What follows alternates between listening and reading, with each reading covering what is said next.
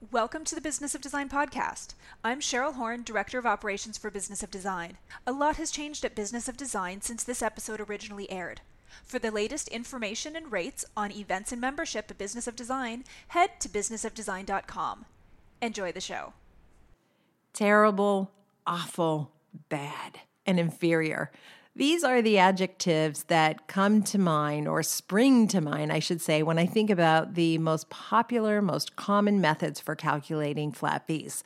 Uh, and these adjectives, by the way, not positive, do not apply to the client. They only apply to the interior design professional side of the equation. Because almost always with these methods, the interior designer works uh, very, very hard and earns a fraction of what she ought to earn in exchange for the hard work and value she brings to the table. And the client gets an incredibly good deal. Although I must say, often, even though the client doesn't pay as much as they ought to, they still end up not getting satisfied for a variety of reasons.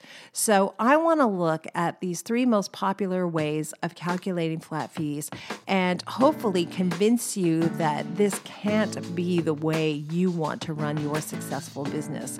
You want to create a situation where it's a win for you and it's a win for your customers. Because in my office, at least, the ultimate goal is a repeat customer, a repeat or a referral customer uh, that will keep my client pipeline full for years to come.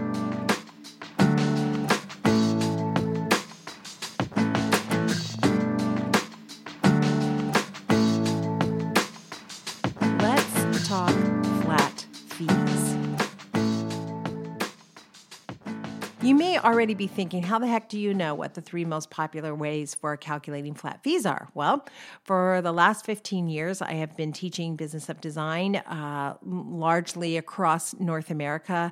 I have talked to literally thousands of interior design professionals, and they tell me that these are the methods that they are using, uh, and I've used them myself. And I can tell you firsthand, they stink, and it's likely you're using one of them. So I'm not picking on you. Believe me, I've used them all. I'm going to run through uh, these three lousy methods. The first one is guesstimating. The second one is going to surprise a lot of you room by room fees. It's very, very popular to assign a fixed value to a specific room. And the third one is a percentage of overall budget. And I think that's going to surprise a lot of you too because it sounds so logical not one of these common estimating techniques, guesstimating, room by room fees, or percentage of overall budget consistently provides an accurate fee that covers the actual amount of time you spend on the job. And that's great news for clients. The clients are the sole beneficiaries when it comes uh, to the designer miscalculating the amount of time required. The designer may lose money, but the clients continue to reap the benefits of our dedication, commitment to excellence, experience, and hard work. And by the way, none of this is the client's fault. They play by the rules we give them. Clients, in fact, probably don't even realize that designers undercharging for services and not earning a living wage because the reality is renovating, decorating is very expensive. So the client is making the assumption, and they should, why shouldn't they, that we're making a decent living from the hard work we do and we're enjoying some profitability. Otherwise, a client may be thinking, why wouldn't we charge more? Clients are also blissfully unaware of the extent of our expenses, what our overhead is like, what our day to day responsibilities are like. And quite frankly, that's our problem. They shouldn't even have to think about that. They don't know how long it takes to get even a simple task done, or how many complicated hoops we jump through every day, how much hand holding and follow up we provide, and how many mistakes we avert or catch outright. Um, how many thankless tasks we do in a day, how many times times have you picked up some, the slack for somebody else? Most clients, having never tried to perform the work of a professional designer, think that what we do for a living is fun. Isn't that true? Don't people say that to you all the time? Oh, what do you do for a living? I say, Oh, I'm a designer, I'm a decorator. And they say, Oh my gosh, that sounds like so much fun. I wish I had done that instead of what I do. And the fact of the matter is, you know, it can be fun, but it's hard work. And I do want to emphasize this at no point ever do I mean to imply that anything that's going wrong in your business is the client's fault. The reality is, as mature business owners, we have to take responsibility for creating a situation where everybody can win us and the client. That's the only way to really thrive in this business. Let me squeeze in a shout out for Patrick Reynolds Media. They have been doing our video production for, oh, I don't know, something like 15 years. Patrick and I have traveled all over the world together. We've filmed for a variety of television shows, but we also do home tours for my website and we also do all of our business of design videos. So if this is something you've been thinking it's time to add to your repertoire, uh, Patrick Reynolds Media, I can't recommend them enough. Information about them is at businessofdesign.com. If you are in the Toronto area, uh, they're going to be able to service you uh, firsthand. If not, they're going to help hook you up with someone in your neighborhood who's a good fit. Thank you so much, Patrick Reynolds Media. Uh, we love working with you and we appreciate the love and support for our podcast.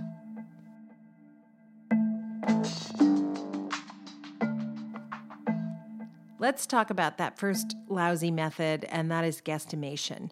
Uh, you arrive at the consultation, you're feeling good, you're feeling optimistic. If you're anything like me, I'm three steps ahead and I'm thinking about the beautiful magazine spread that's going to happen when this project turns out to be as gorgeous as I think it's going to turn out.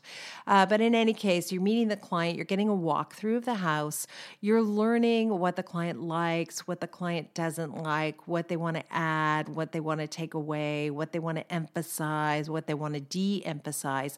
And if you're like me, you're furiously taking notes because I want to get all this good information down on paper. Uh, we spend an hour and a half or so moving through each room of the house. And at first, it's a little slow, it's a little awkward We're just getting to know each other. Uh, but by the time we get a two or three rooms into the process, the client is feeling really comfortable. And now they've described the most important features of the style they're trying to create. I really am starting to get an idea of what the client is looking for, and it begins to move along a little bit more quickly. So we finally get through the entire area that's going to be up for redecoration or remodeling or renovating or whatever it is. And the client says the inevitable words, So, what's this going to cost? And there I am, deer in the headlights, even though I know it's not possible for me to know what it's going to cost. There's a temptation for me to give them some number. How on earth could I possibly know at this moment, after such a short time at the client's house, what it's going to cost. And yet, in my head, I somehow think I'm supposed to because I think clients think we're supposed to. So let's keep things really simple and let's use an example like a kitchen. We've all done kitchen renovations. Some of you listening specialize in kitchen renovations or kitchen remodeling. And um, you're thinking, you know, yeah, I could say to the client, the kitchen remodel is going to be, oh, $60,000 because on average, that's what kitchens uh, cost. But aren't there a million variations that could make that number either way too high or way too low or any other combination? And the answer is yes, of course there are. I've done kitchens where we've gutted the entire kitchen, we've moved everything in the kitchen. It no longer resembles its former self. And those kitchens are much more expensive than the kitchens where we've left everything in its proper place and maybe the client's going to reuse all the appliances. So for me to just give a blanket number about what it's going to cost to do a kitchen is really premature at this step.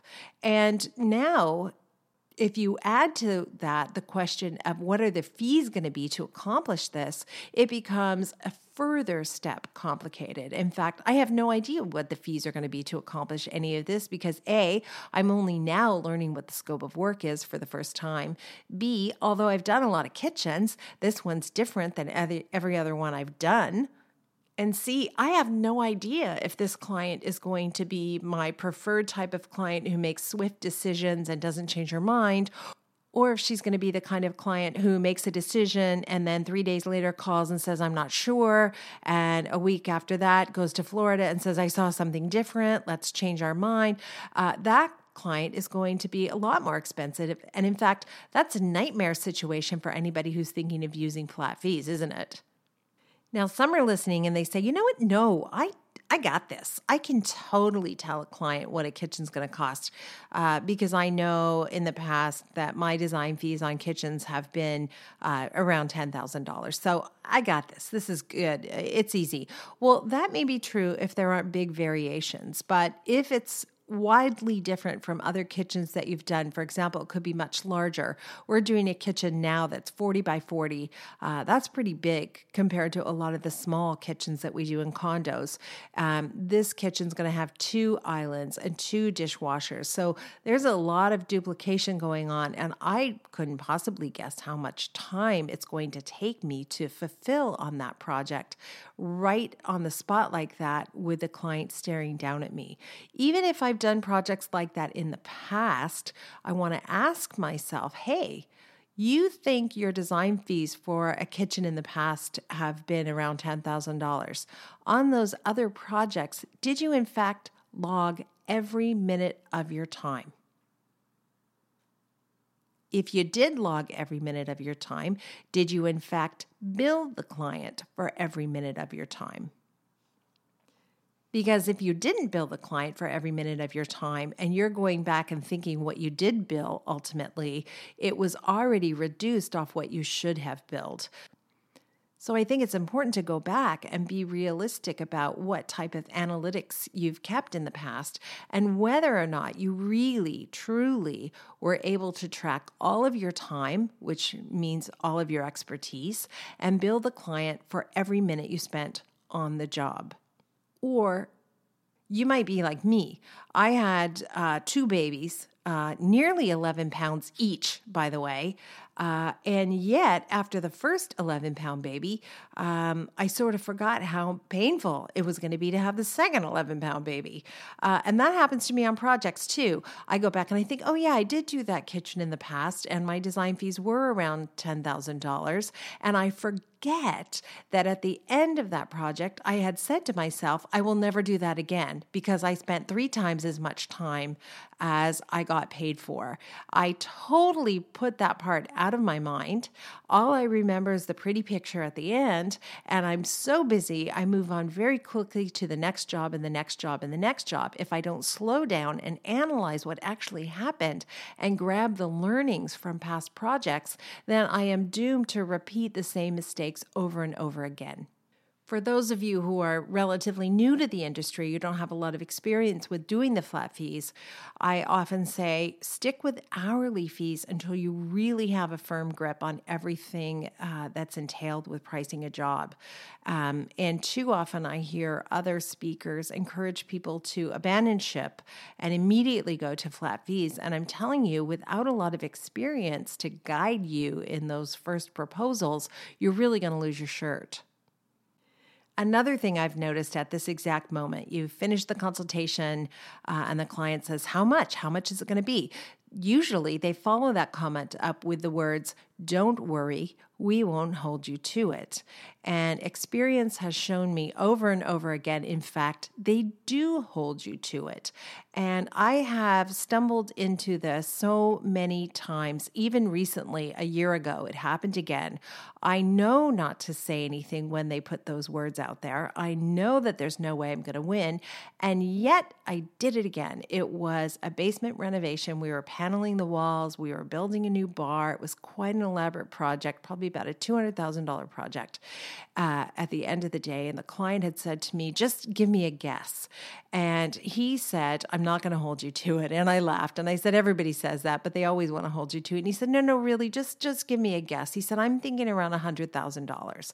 So I said, you know what? I think $100,000 is shy.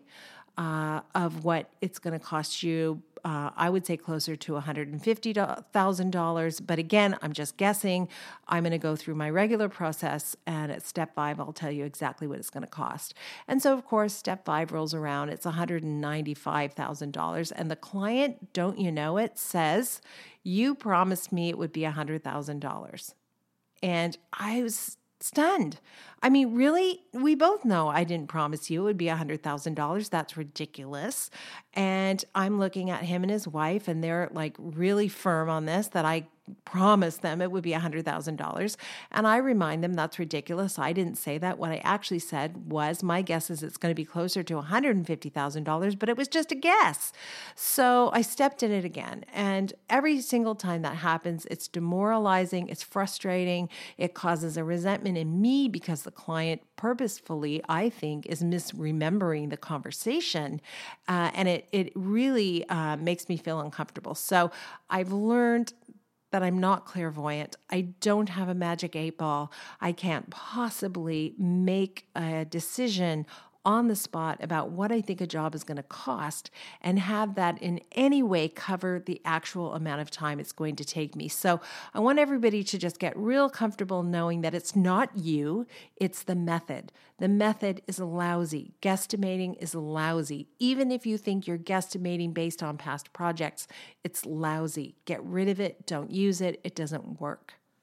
Now, some of you are thinking, oh, this never happens to me because I don't give them a number on the spot. I take the information from the consultation back to my office and I do the calculations there. And what I would say to you, um, because I've coached so many of you, is my guess is you're still not able to give them an accurate estimate for flat fees, uh, even if you take that information back to the office. And I don't like to do that because A, it means I'm going to be spending another half hour or one hour on that consultation, uh, which I have not been paid for because I'm only getting paid for a two hour consultation, A.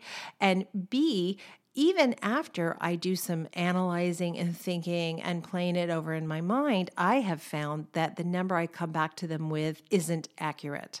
So that still doesn't solve the problem for me.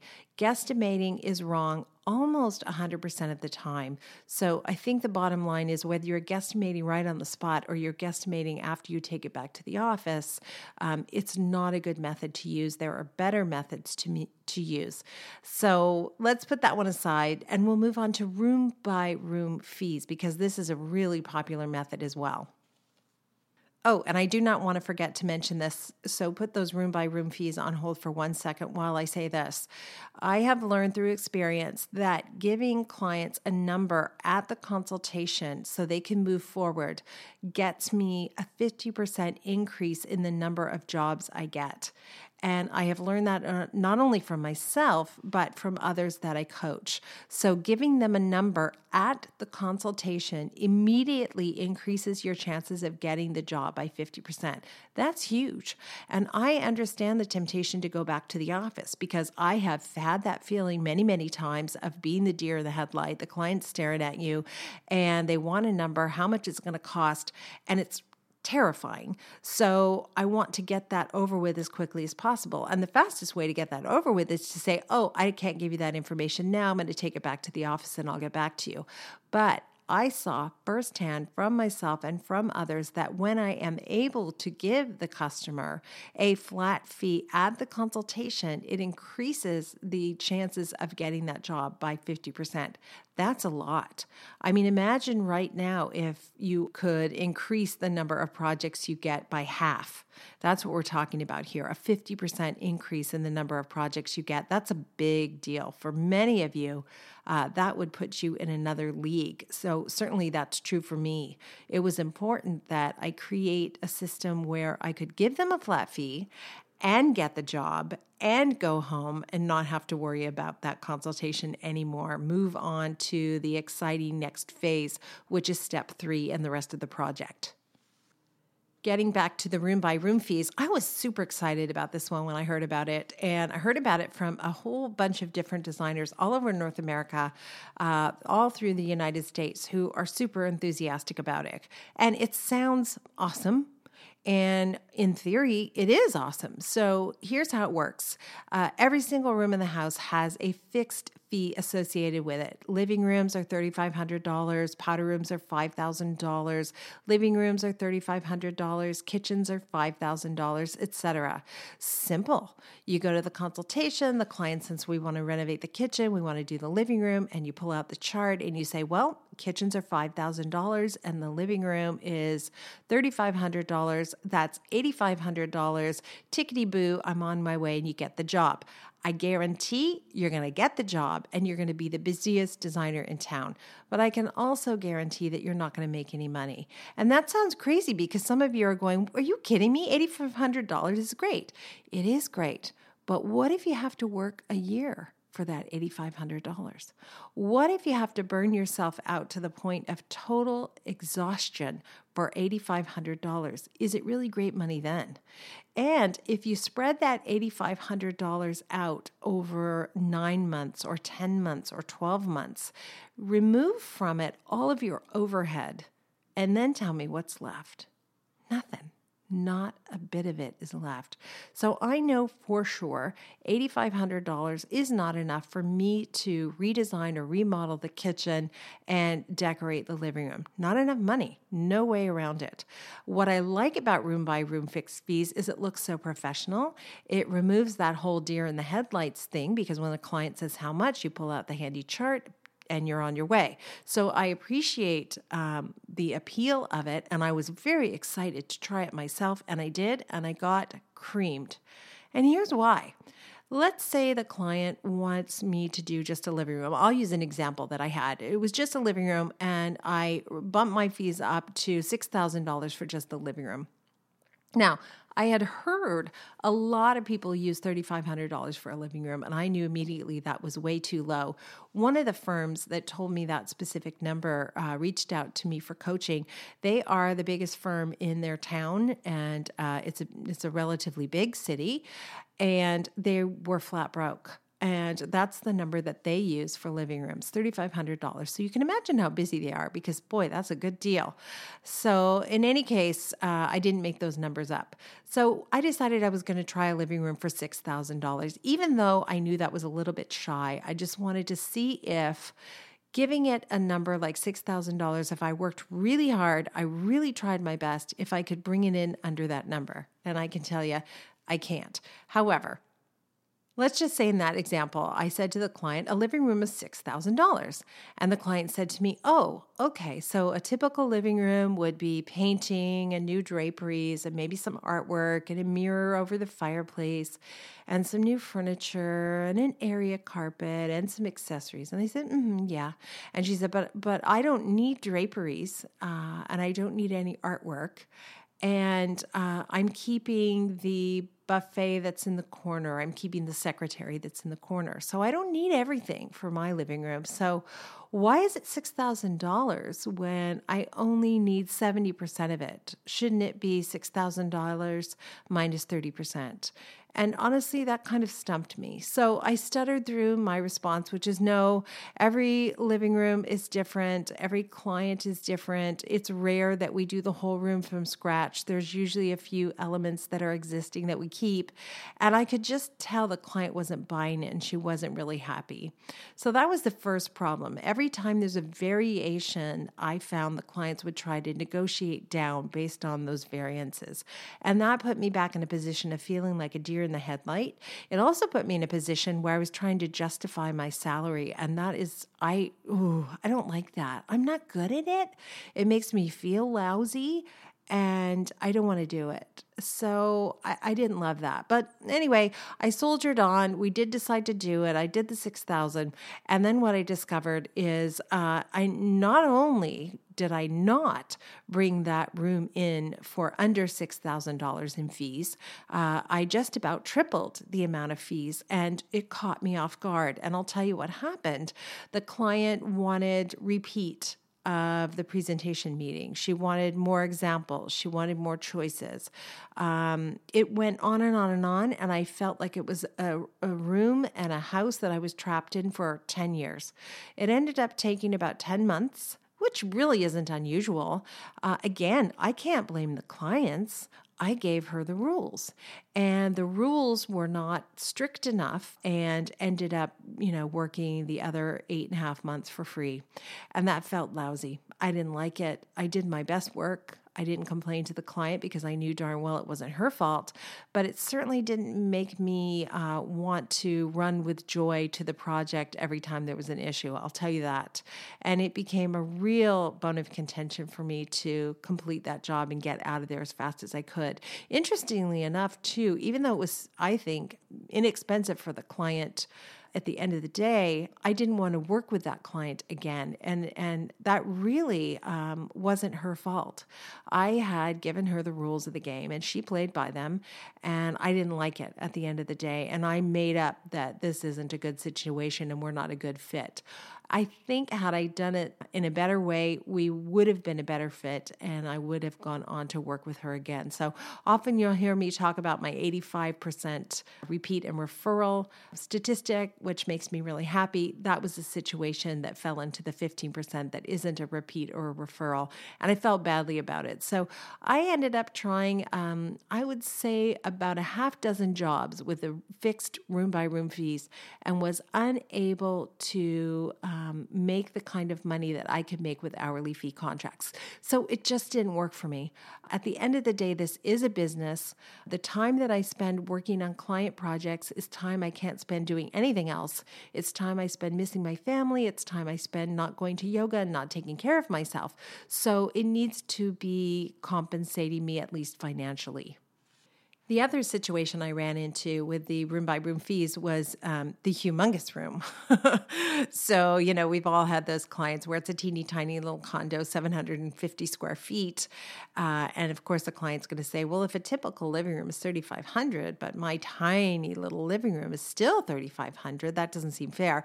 But the opposite is the ginormous living room, you know, the 60 by 80 great room uh, football field customer who lives in the suburbs and who has a family of 18 and regularly entertains there. Um, and in that case, you know, you're really, really getting cream. So it put me back in a position where I had this fixed fee, and yet I knew it wasn't sufficient to cover the size of the room.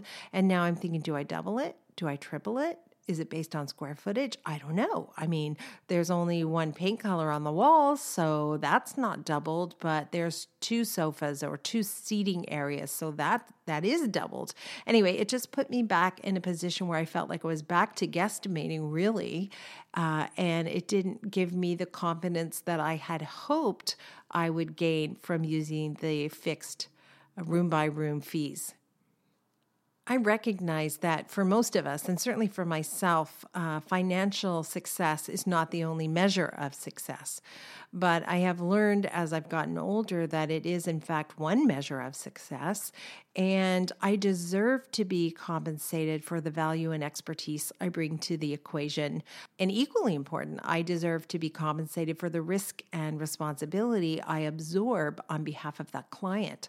Because make no mistake about it, even if you're not the person who's hiring the trades, you are accepting enormous risk and responsibility by stepping foot on that job site. And I've shared this with you many, many times. I've coached many designers who have found found themselves in very uncomfortable situations where either a lawsuit was threatened or actually initiated and they were on the job as the designer but were not in charge of the trades did not make money off the trades and yet they were embroiled in the mess because they participated in the dynamics of the project so my feeling has always been i need to be compensated fairly so I can protect myself in the event that something goes wrong. This isn't a hobby for me, and it isn't a hobby for you, and I cannot do my best work unless I am compensated for the work that I do. I can't sustain my business if I'm not compensated. I can't tell you how many people I have coached who have come to me uh, because their spouse is very unhappy that they're not making money that's consistent with the amount of work they do, not consistent with the amount of hours that they're putting in, not consistent with the amount of weekend time they give up, or evening time they give up or vacation time they give up. And they're frustrated, demoralized, and looking at all kinds of other career paths uh, to get them out of the mess. And I'm telling you this, it's a business that you can feel really good about what you've contributed to a person's place of residence and their lifestyle and their family. And uh, you deserve that. So there's no fairy godmother coming to tell you it's time to give yourself a raise. I'll be your fairy godmother. You trust me, right? You, I'm telling you, it's time for a raise. Now, some of you are sitting there and you're saying, Oh, no, you're crazy. I love it. I do a fixed fee proposal and it's based on a room by room percentage or room by room fee, and it works brilliantly. And I would say to you, That's awesome. If it's not broke, don't fix it. But do me a favor track every second that you spend on those jobs and come back to me and tell me if the amount of time you spend is equivalent to the amount of money you charge. And if it isn't, you are really you're doing yourself a disservice and you're doing the whole industry a disservice. Don't think for a minute that flat fees are a shortcut to business practices. They're really not. We still need to have firm business practices. We still want to analyze and evaluate the work we've done in the past to make sure we're doing our best work going forward. And by the way, I'd love to hear from you. Uh, don't feel for a minute that I can't handle a little pushback. If you feel like I've missed the mark on something, uh, I learned so much from this community. I can't thank you enough for the, for your candidness, uh, for your willingness to share and be vulnerable. Every day that I think I do this job, uh, it doesn't get easier. It's a very difficult and challenging job, but I love it and you love it, and it makes it so much better that I know you're there. So thank you for listening and thank you for your support. And by all means, if you feel feel like I've missed the mark on something, I want to hear from you. And you could end up being a guest on the podcast and sharing your expertise. We'd love that too. The last method we're going to review in this podcast is one that sounds so perfect. In fact, I would go so far as to say it is flawless, provided you have one bit of information that's critical, and that is a fixed, precise budget. You already see the problem, don't you? How often do clients know exactly what their fixed, precise budget is? They may know the fixed part, right?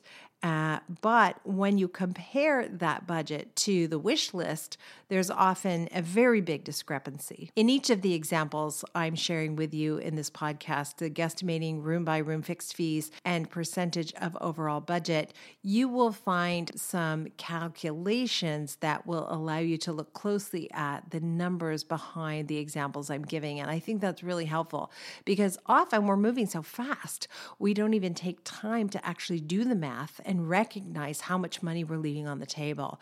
So, this is a method that at first blush looks perfect a percentage of overall budget. Well, that's easy. I mean, I am going to take a fee based on the client's budget. So the client says, uh, I want to renovate my kitchen. The budget's $100,000. And then all I have to do is figure out what my percentage is. If I'm using a 10% calculation on $100,000, that would be $10,000. If I'm using a 15% calculation on $100,000, that would be $15,000. If I'm using a 20% calculation, calculation on a $100,000 budget, that would be a $20,000 calculation. And that would mean that I am going to charge $20,000 for my fee. It seems simple. It seems easy. It seems perfect. I was really enthusiastic about this one. And then I realized wait a minute, clients know what they want to spend. But the next part of the equation, what does it cost to have everything on the wish list, is often the most difficult factor to get to. And that impacts the budget by a lot. So some of you are saying, okay, but if the client wants to spend $100,000 on the kitchen, isn't it my job to spend $100,000 on the kitchen and not spend a penny more? Well, you know, I know why you say that because we want to honor and respect our clients, and that's really important. But the fact of the matter is, once I listen to the scope of work, I often find the client, yes, wants to spend $100,000, but the wish list is very specific as well. The client wants a sub zero refrigerator, a wolf range, a built in Miele espresso maker. And those things are going to amount to another $45,000, let's say. So now we're talking about almost 50% of the budget has gone to only the appliances, and we haven't even started talking about cabinetry or faucets or a backsplash or new flooring and new draperies or whatever else is involved in the kitchen. So, very quickly, you can see that either I have to stick to that $100,000, in which case tell the client, sorry, you're not getting a sub zero fridge. Uh, you're going to get this crappy dented fridge from Sears because that's what you can afford. And I know already that that's not going to go very well. So, I have to remind myself constantly as a design professional that just because the client wants to spend $100,000 doesn't mean I have to give them everything on their wish list for $100,000. And in my experience, clients are much more driven by the wish list than they are by the budget. I would say 75% of our projects are driven completely by the wish list. They know for sure they want the sub zero fridge. They know for sure they want the wolf range. They know for sure they want the industrial dishwasher. They absolutely want a wine fridge. They're not willing to compromise on those things. And when the appliance package comes to $80,000, it's very clear to the client that $100,000 is not going to cut it. And so they'll increase the budget. Of course, we have clients who have $100,000 and not a penny more to spend. And that's a different conversation. And at that point, it's my belief that the client shouldn't allow me to make substitutions, but rather should be in charge of making substitutions on their own. And I always use the example of a car. Let's say the client gave you $50,000 to go buy them a new BMW, and off you go to the BMW store, and the client tells you they want leather seats, they want a sunroof, they want uh, GPS built in, and they want heated seats and a heated steering wheel, etc. So I go off to the BMW dealer and I say, This is everything I want, and the budget is $50,000. And the dealer says, Oh gosh, gee, I'm sorry.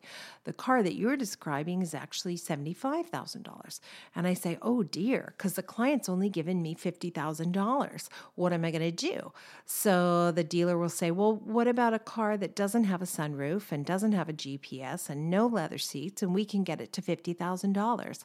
And I say, okay, let's do that. And so I purchase this car, I stick to the budget, I bring them the car, and you know the second word out of their mouth, first word is, wow, the car, yay, so exciting. The second thing that's going to come out of their mouth is, where's my sunroof? So I don't want to be the person who decides whether or not the client gets a sunroof. I want to price everything on their dream car, and then they can either decide to spend more money and get everything they want in their dream car, or they can decide which elements they want to say goodbye to in order to bring the price of the car down. Does that make sense? I don't want to be the person who subs out the Sub Zero refrigerator for a cheap uh, model from Home Depot. That that isn't my job. I know for sure I'm going to disappoint the client if I do that. I will, however, respect the client's right to make that decision. And if the client decides to make that substitution, that's fine with me. I'm not trying to get the client to spend more money. I'm trying to make the client happy.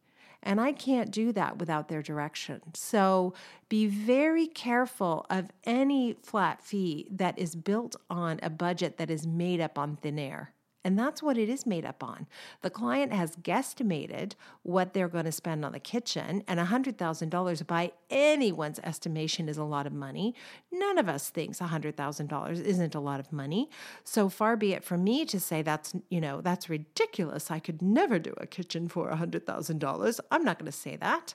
I, I think $100,000 is a lot of money. What I can say is, in my experience, kitchens can add up really quickly. And if you want some big luxury splurges, uh, you're going to be able to blow through that money very, very quickly. So either you're going to have to decide to increase the budget or make some compromises on the wish list.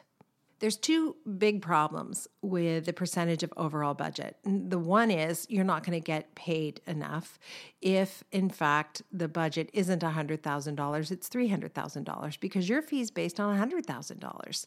And yes, you might be able to go back and collect more money if the budget goes up, but I've had the experience because I've tried this method myself a couple times where the client says, Well, I didn't realize your fees were going to go up. I mean, we're doing everything we can to afford everything and now you want more, even though a fridge is a fridge is a fridge.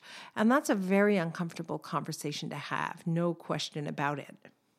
The second problem is contractually, if I promise to deliver a kitchen for $100,000, but there isn't very clear language around what that includes and what it doesn't include, then I may be in trouble on a legal footing. So let me give you an example. We did a project in Muskoka, which is north of Toronto by about an hour and a half, and it's kind of an exclusive uh, cottage country area. It's been referred to as Canada's Hamptons.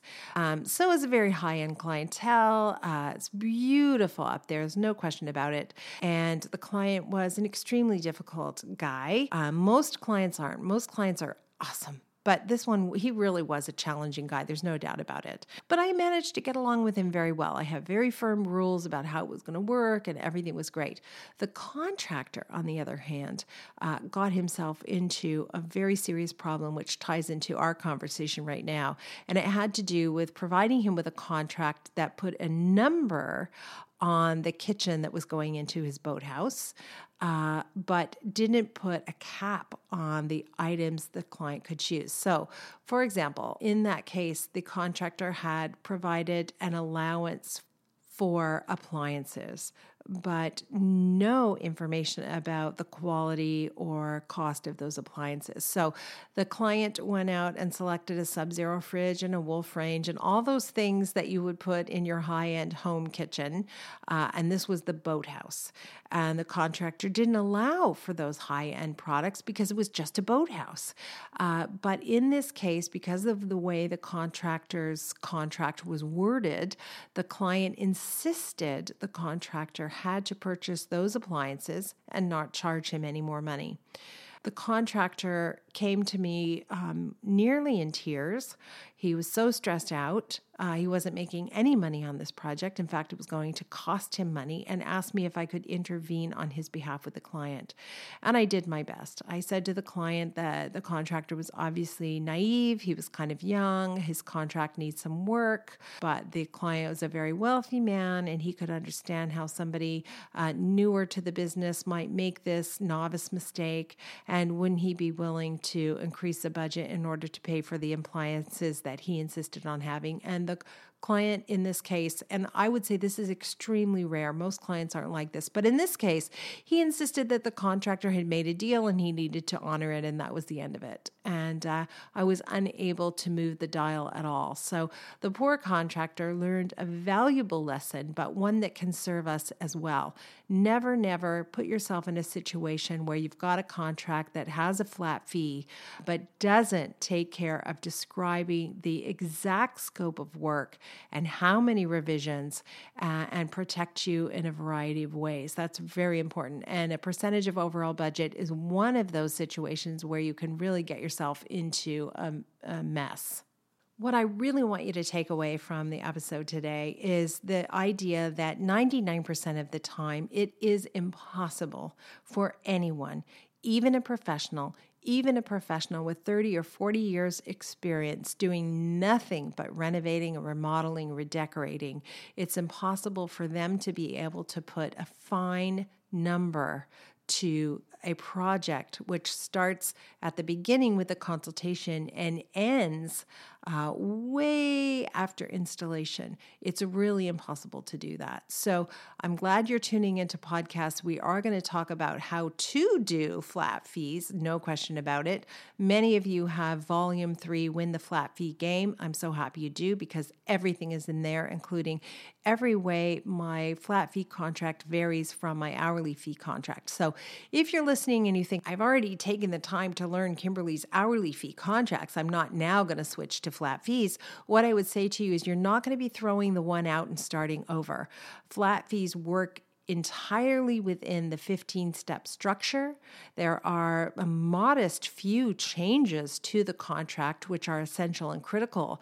And I list every single one of those in the book, by the way, and we will review them all on podcasts coming up. We've also got a webinar online at businessofdesign.com if you're not a member that you can purchase.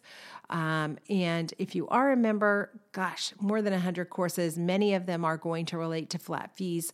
And uh, we do want you to sign up for membership because, quite frankly, it's the best value. It's $67.50. It's US dollars, and uh, you will be part of a community that is uh, growing. Uh, right now, I think we have more than 30 countries who are joining the Business of Design community. And that's really exciting for me because when I started it all, we do projects in Toronto predominantly, and a smaller percentage of our projects are in Los Angeles. I never dreamed that it would spread so far and wide. In fact, I kind of saw it as being limited to those two little markets. But today it's wonderful that everybody can listen in on the podcast and uh, phone in. We had a woman phone in recently from India, and we were just like, seriously, you're in India? Are you kidding me? So you have the same problems that we do. The world is, after all, a very small place. You're not alone. I feel better knowing you're here. And uh, I want to thank you for supporting me these years and giving me the courage to do the things that are scary, because sometimes uh, I find this scary to try new things just like you do. And as a community, I want to encourage every single one of you to reach out to somebody who's on the road behind you and give them a hand. If you share with them what you've learned uh, through Business of Design and through other speakers and through one another, it's not going to hurt you. It's going to help you. It's going to help the industry as a whole. Pay it forward. Be kind. Let's go out there and earn a great living and feel great about the work we do. It's important work, it's valuable work, and you matter a lot to me. So thanks for being here.